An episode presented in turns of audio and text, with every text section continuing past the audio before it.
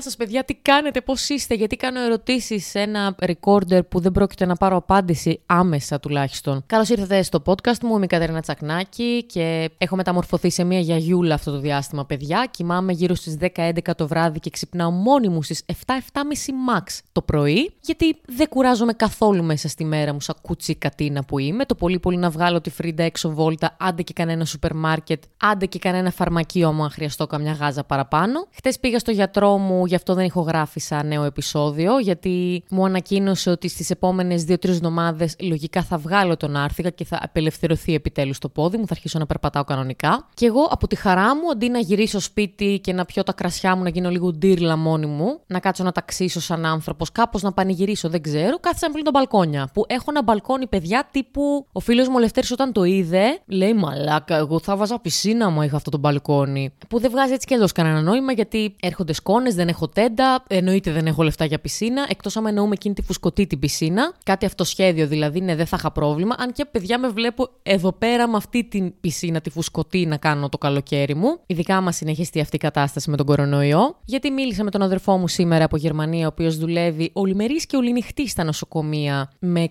κορονοϊό ασθενή και μη κορονοϊό ασθενή. Και το έκανα την κλασική ερώτηση που κάνουν όλες οι 80χρονε σε γιατρούς. Πώς τα βλέπεις τα πράγματα, πότε πιστεύεις ότι θα σταματήσει όλη αυτή η κατάσταση. Και μου απαντάει με τον ίδιο τρόπο που απαντάνε οι περισσότεροι γιατροί αυτές τις μέρες. Δεν μπορούμε να είμαστε σίγουροι για το πότε θα σταματήσει αυτή η κατάσταση, αλλά επειδή ο Τσακνάκης, αδερφός μου, Τσακνάκης, ερωτικό σόι, όπως συνηθίζει να λέει αυτό το ηλίθιο λογοπαίγνιο κάθε φορά, και επειδή είναι ηλίθιο λογοπαίγνιο πρώτο εγώ γελάω. Το θέμα δεν είναι, Κατερίνα, πότε θα σταματήσει αυτή η κατάσταση. Το θέμα είναι να μην ξαναγυρίσει πίσω όλο αυτό το κακό και σκάσει κανένα rebound χειμερινό εξάμεινο κορονοϊός ξανά και το πιούμε για ακόμη μια φορά. Βέβαια, αυτό θα μου πεις μπορεί να είναι τραβηγμένο. Θα σου πω ότι αυτό μου είπε. Τι να κάνουμε. Δεν σημαίνει ότι επειδή είναι γιατρός, ότι λέει είναι legit 100%. Πω, πω πολύ με εκνευρίζει αυτό το πράγμα που κάνει ο κόσμος. Που θα κάνει μια πρόβλεψη ο γιατρός, θα ρίσκει να είναι μετορολόγο, ας πούμε, τόσο πολύ πρέπει να τον εμπιστευόμαστε 100% σε αυτά που λέει. Και αν γίνει κάτι κάτι λάθος, θες να σκάσει με το τζιελεξάκι από Νέα Σμύρνη Λαρίσης για να τον πλακώσει τις φάπες. Εντάξει, δεν λέω. Ε, από τη στιγμή που δουλεύουν σε αυτό το τομέα, ο οποίος έχει να κάνει με ζωές ανθρώπων, δηλαδή για όνομα, πρέπει να έχουν ένα πιο βάσιμο συμπέρασμα για ό,τι λένε. Αλλά παιδιά είναι άνθρωποι. Δηλαδή, εμένα μου λέει ο αδερφός μου ότι του έχουν πρίξει το παίο, γιατί τον ρωτάνε συνέχεια στη Γερμανία τι γίνεται. Τον ρωτάνε άλλα πράγματα για τον κορονοϊό που ο αδερφός μου τους λέει: Δεν μπορώ να τα ξέρω όλα. Μπορείτε να ρωτήσετε κάποιον ανώτερο, γιατί δεν είναι τόσο μεγάλος ο αδερφός μου και τόσο έμπειρος για να ξέρει. Εν πάση περιπτώσει, εμένα αυτό μου είπε. Έτσι κι αλλιώς, 100% κανένας δεν νομίζω ότι μπορεί να ξέρει τι θα γίνει αυτή τη στιγμή. Εγώ έτσι κι αλλιώς έκανα τον εβδομαδιαίο μου ανεφοδιασμό στο σούπερ μάρκετ. Παιδιά, παίζει να έχω ξοδέψει όλο μου το εβδομαδιάτικο στο σούπερ μάρκετ αυτή τη στιγμή. Είμαι που είμαι κουτσί, πήγα και σήκωσα 4-5-6 σακούλες full βαριά για να γυρίσω σπίτι μου. Παιδιά, δεν ένιωθα τα χέρια μου όταν περπατούσα. Νόμιζα ότι είχα γάγκρενα, ότι θα φύγουν τα χέρια μου και θα τα μαζέψω, τα βάλω και αυτά στι σακούλε να γυρίσω σπίτι. Ένας είναι ένα δώρο τα χέρια. Προσφορά από τον ΑΒ Βασιλόπουλο. Εν τω μεταξύ, για να συνεχίσω και λίγο το sequel με τις τρίχες που βρήκα στο μπαλκόνι μου, παιδιά πήγα και χτύπησα σε δύο-τρία διαμερίσματα τουλάχιστον στο δεύτερο όροφο για να ρωτήσω, είναι δικές σας αυτές οι τρίχες; Γιατί καθώς ανέβαινα τις κάλε, έκανε την εξής ανώμαλη σκέψη. Κάνε Χριστέ μου και Παναγία μου, έλεγα από μέσα μου, αυτές οι τρίχες να είναι από κανένα κεφάλι πάνω και όχι από κανένα κεφάλι κάτω. Καταλάβατε. Τώρα θα μου πεις γιατί ένας άνθρωπος να κάνει αποτρίχωση εκεί πέρα και να πετάξει τι τρίχε στο μπαλκόνι του μετά. Γιατί μπορεί να μην θέλει να βρωμίσει το δικό του μπάνιο και να θέλει να βρωμίσει το δικό μου μπαλκόνι, ας πούμε. Που είναι, παιδιά, εντελώς εξωφρενικό γιατί εγώ δεν έχω τέντα όπως είπα πριν. Οπότε οτιδήποτε και αν πετάξεις θα έρθεις στο μπαλκόνι μου, επειδή εγώ μένω σε κάτω ορόφους. Εν τέλει δεν καταλήξαμε σε κανένα συμπέρασμα, απλώς έκατσα να πλύνω τον μπαλκόνι μου για ακόμη μια φορά και μετά έβγαλα τη φρίντα την κλασική της βόλτα. Εν τω μεταξύ, καθώς παιδιά την έβγαζα βόλτα, παρατήρησα το εξής. Η δικιά μου είναι στηρωμένη και επειδή είναι και λίγο τσαούσα σαν χαρακτήρας, δεν δέχεται καθόλου την ανάβαση. Με άλλα λόγια, δεν δέχεται καθόλου να την καβαλάνε άλλα σκυλιά. σα ίσα ξεκινάει να γαυγίζει και πάει να τους γαμίσει κι αυτή σαν νεοσμυρναία από Λάρισα. Αλλά έχετε παρατηρήσει ότι στις πιο κλασικές περιπτώσεις αρσενικού και θηλυκού σκυλιού ή και γάτας, νομίζω, απλώς μιλάω για τα σκυλάκια γιατί δεν έχω ιδέα πραγματικά τι γίνεται με τα γατάκια, κανονίζουν τα αφεντικά πότε θα πηδηχτούν τα σκυλιά τους για να κάνουν κουτάβια. Και συνήθως τις περισσότερες φορές τα αφεντικά θα βρίσκονται μπροστά στην όλη φάση που τα σκυλιά τους πηδιούνται για να κάνουν κουτάβια. Και σκέφτομαι τώρα εγώ, πόσο ανώμαλο είναι αυτό ρε φίλε. Επίσης δεν θα μπορούσε να είναι ένα προξενιό από πολύ παλιά. Σκεφτείτε λίγο πώς πηγαίνανε τα πεθερικά ας πούμε στο σπίτι της νύφης για να βρούνε τους γονείς της και να δώσουν το ok ότι εντάξει έχει πρίκα, μπορεί να κάνει παιδιά, είναι παρθένα, δεν ξέρω κι εγώ τι συζητήσει γινόντουσαν τότε. Άρα μπορεί να την παντρευτεί και να την πάρει ο γιος μας. Αλλά αυτό πλέον έχει ξεπεραστεί, θέλω να πιστεύω, τουλάχιστον στη δική μας χώρα. Γιατί έκανα μια συζήτηση, παιδιά, χτε με τον κολλητό μου το Φουάτ, δεν ξέρω πώς καταλήξαμε εκεί, με τον οποίο λογικά θα έχω γραφήσουμε και δεύτερο επεισόδιο τώρα στα κοντά. Μου έλεγε ότι στην Τουρκία, στα παλιά τα χρόνια, πολύ mainstream εισαγωγή, όταν παντρευόταν ο γαμπρός στην ύφη και πήγαιναν στο κρεβάτι τους, έπρεπε να είναι λευκό, γιατί η νύφη θεωρητικά έπρεπε να ήταν παρθένα, αλλιώς αυτό ήταν πολύ μείον για το γαμπρό ότι παντρεύτηκε μια γυναίκα χρησιμοποιημένη. Και αφού κάνανε σεξ, έπρεπε να πέσει αίμα στο λευκό σεντόνι, ακούστε λίγο τώρα, και αυτός να βγει στο μπαλκόνι, να απλώσει το λευκό σεντόνι με το αίμα και να πανηγυρίσει, γιατί όλο αυτό ήταν κάτι σαν πρόσημο ρε παιδί μου το βλέπανε στην Τουρκία, ότι δες αυτός παντρεύτηκε μια παρθένα και να η απόδειξη απόδειξη. 24,99. Συν ΦΠΑ. Χριστέ μου. Δεν μπορώ. Με έχει πιάσει μαλακία πάλι, παιδιά. Φανταστείτε λίγο να το κάναμε και σε άλλες περιπτώσεις αυτό. Να γεννάει άλλη, ας πούμε, το παιδί της στο μευτήριο και να το απλώνουμε μανταλάκια έξω στο μπαλκόνι. Γέννησα, it's a girl. Και να κουνιέται πάνω κάτω. Ή άμα είναι αγόρι να κουνιέται το γαριδάκι του από τα τσίτος. Πόσο creepy είναι τα μωρά, ρε φίλε. Πραγματικά δεν ξέρω. Νομίζω ότι είμαι πολύ μικρή ακόμα για να κάνω τέτοιες σκέψεις, αλλά μέχρι στιγμής δεν έχω καθόλου μητρικό ένστικτο μέσα μου. Καθόλου. Δηλαδή, Δηλαδή, έχω πει σε συζήτηση ότι άμα εξελιχθεί τόσο πολύ η επιστήμη και μπορώ να γεννήσω σκυλί, θα το επέλεγα πραγματικά. Δηλαδή, μόνο και μόνο που αυτό το πράγμα είναι μια παραγωγή κοπράνων, κλάματος, τσιρίδας. Επίσης, δεν μου αρέσει και η μυρωδιά τους. Λέει κάποιος, πω, πω, τι ωραία μυρωδιά, σαν μωρό. Μαλάκα, έχεις μυρίσει μωρό, να δεις λίγο πώς μυρίζει. Είμαι ανάμεσα στη μορουδίλα και τη μυρωδιά της αποσύνθεσης των παππούδων ως τη χειρότερη μυρωδιά που έχω μυρίσει ποτέ. Καλά, ξεκάθαρα διαλέγω τους παππούδες, παιδιά, νομίζω δεν παλεύεται αυτό. Όταν περπατάς δίπλα από έναν παππού, ο οποίος δεν έχει κάνει μπάνιο και δεν είναι μόνο ότι βρωμάει, αλλά μυρίζει και αυτό το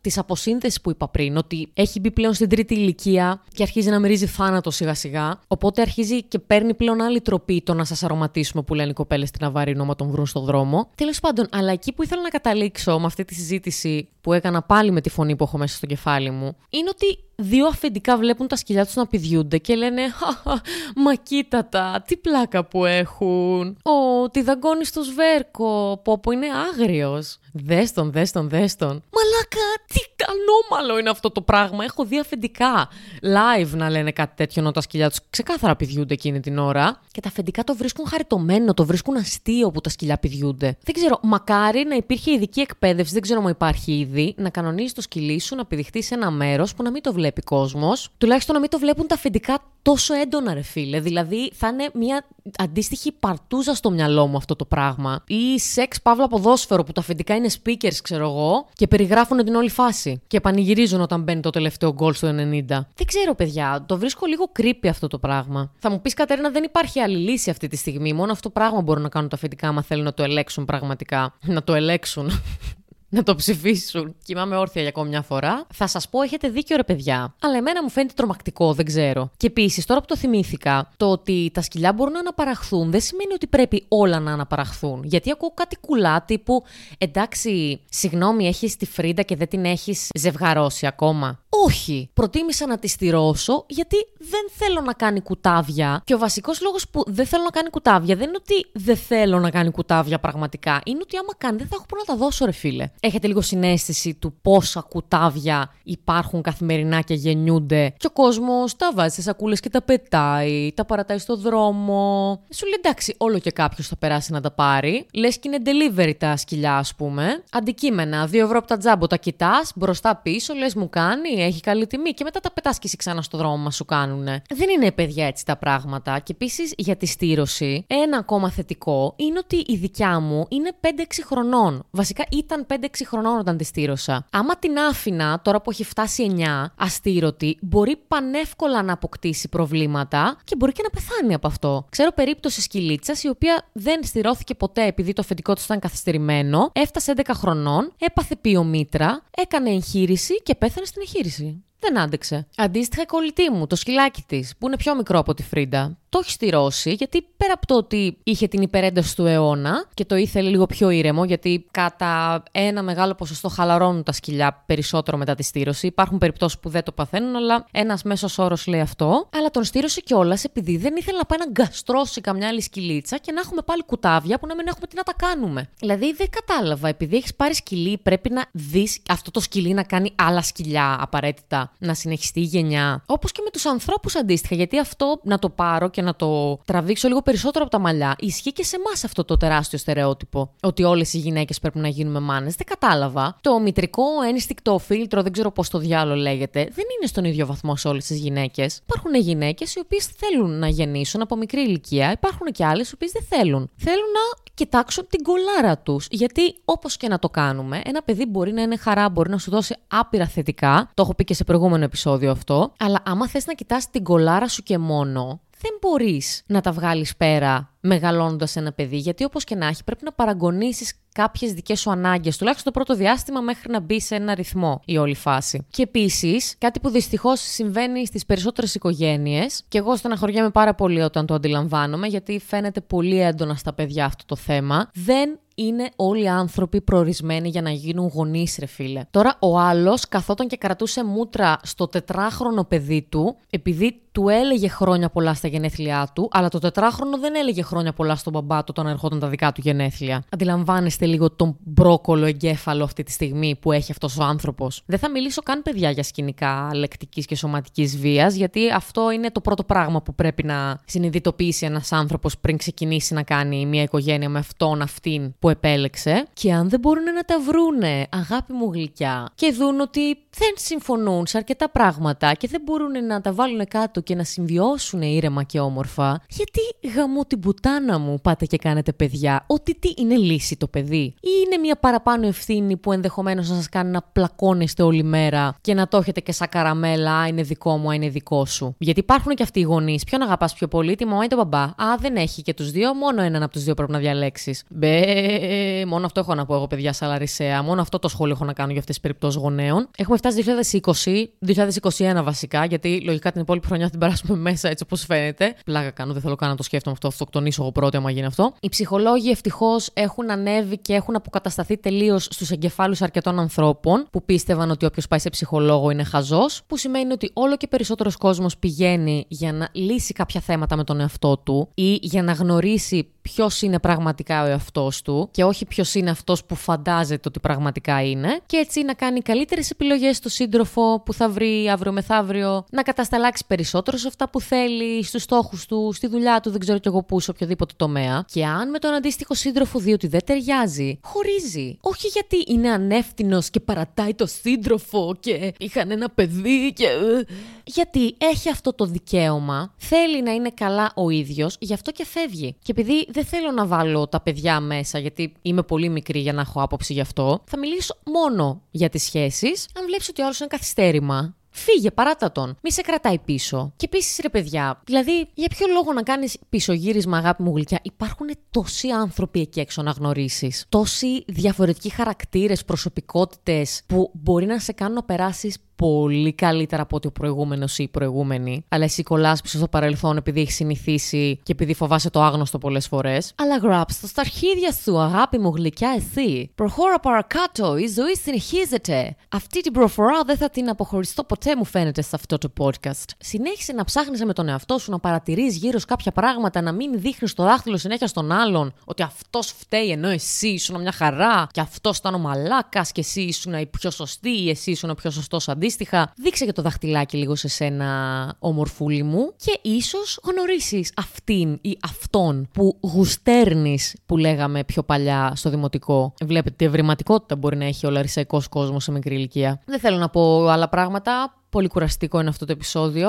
Ευχαριστώ πάρα πολύ όλους εσάς που με ακούσατε. Να είστε καλά, να έχετε μια φανταστική μέρα. Ο καιρός σήμερα είναι γαμάουα και μου έχει γαμίσει ψυχικά γιατί δεν μπορούμε να βγούμε έξω. Αλλά επειδή είμαι full αισιόδοξη, ή δεν ξέρω, αυτό ίσως με οδηγήσει σε καλό, ίσως με οδηγήσει σε κακό. Αυτό με βοηθάει πάντως. Θέλω να πιστεύω ότι όλα θα πάνε καλά και θα το θυμόμαστε όλο αυτό κάποια στιγμή σαν μια ιστορία, σαν ένα memory, μια ανάμνηση. Πολλά φιλάκια σε όλους σας και να προσέχετε. Bye bye.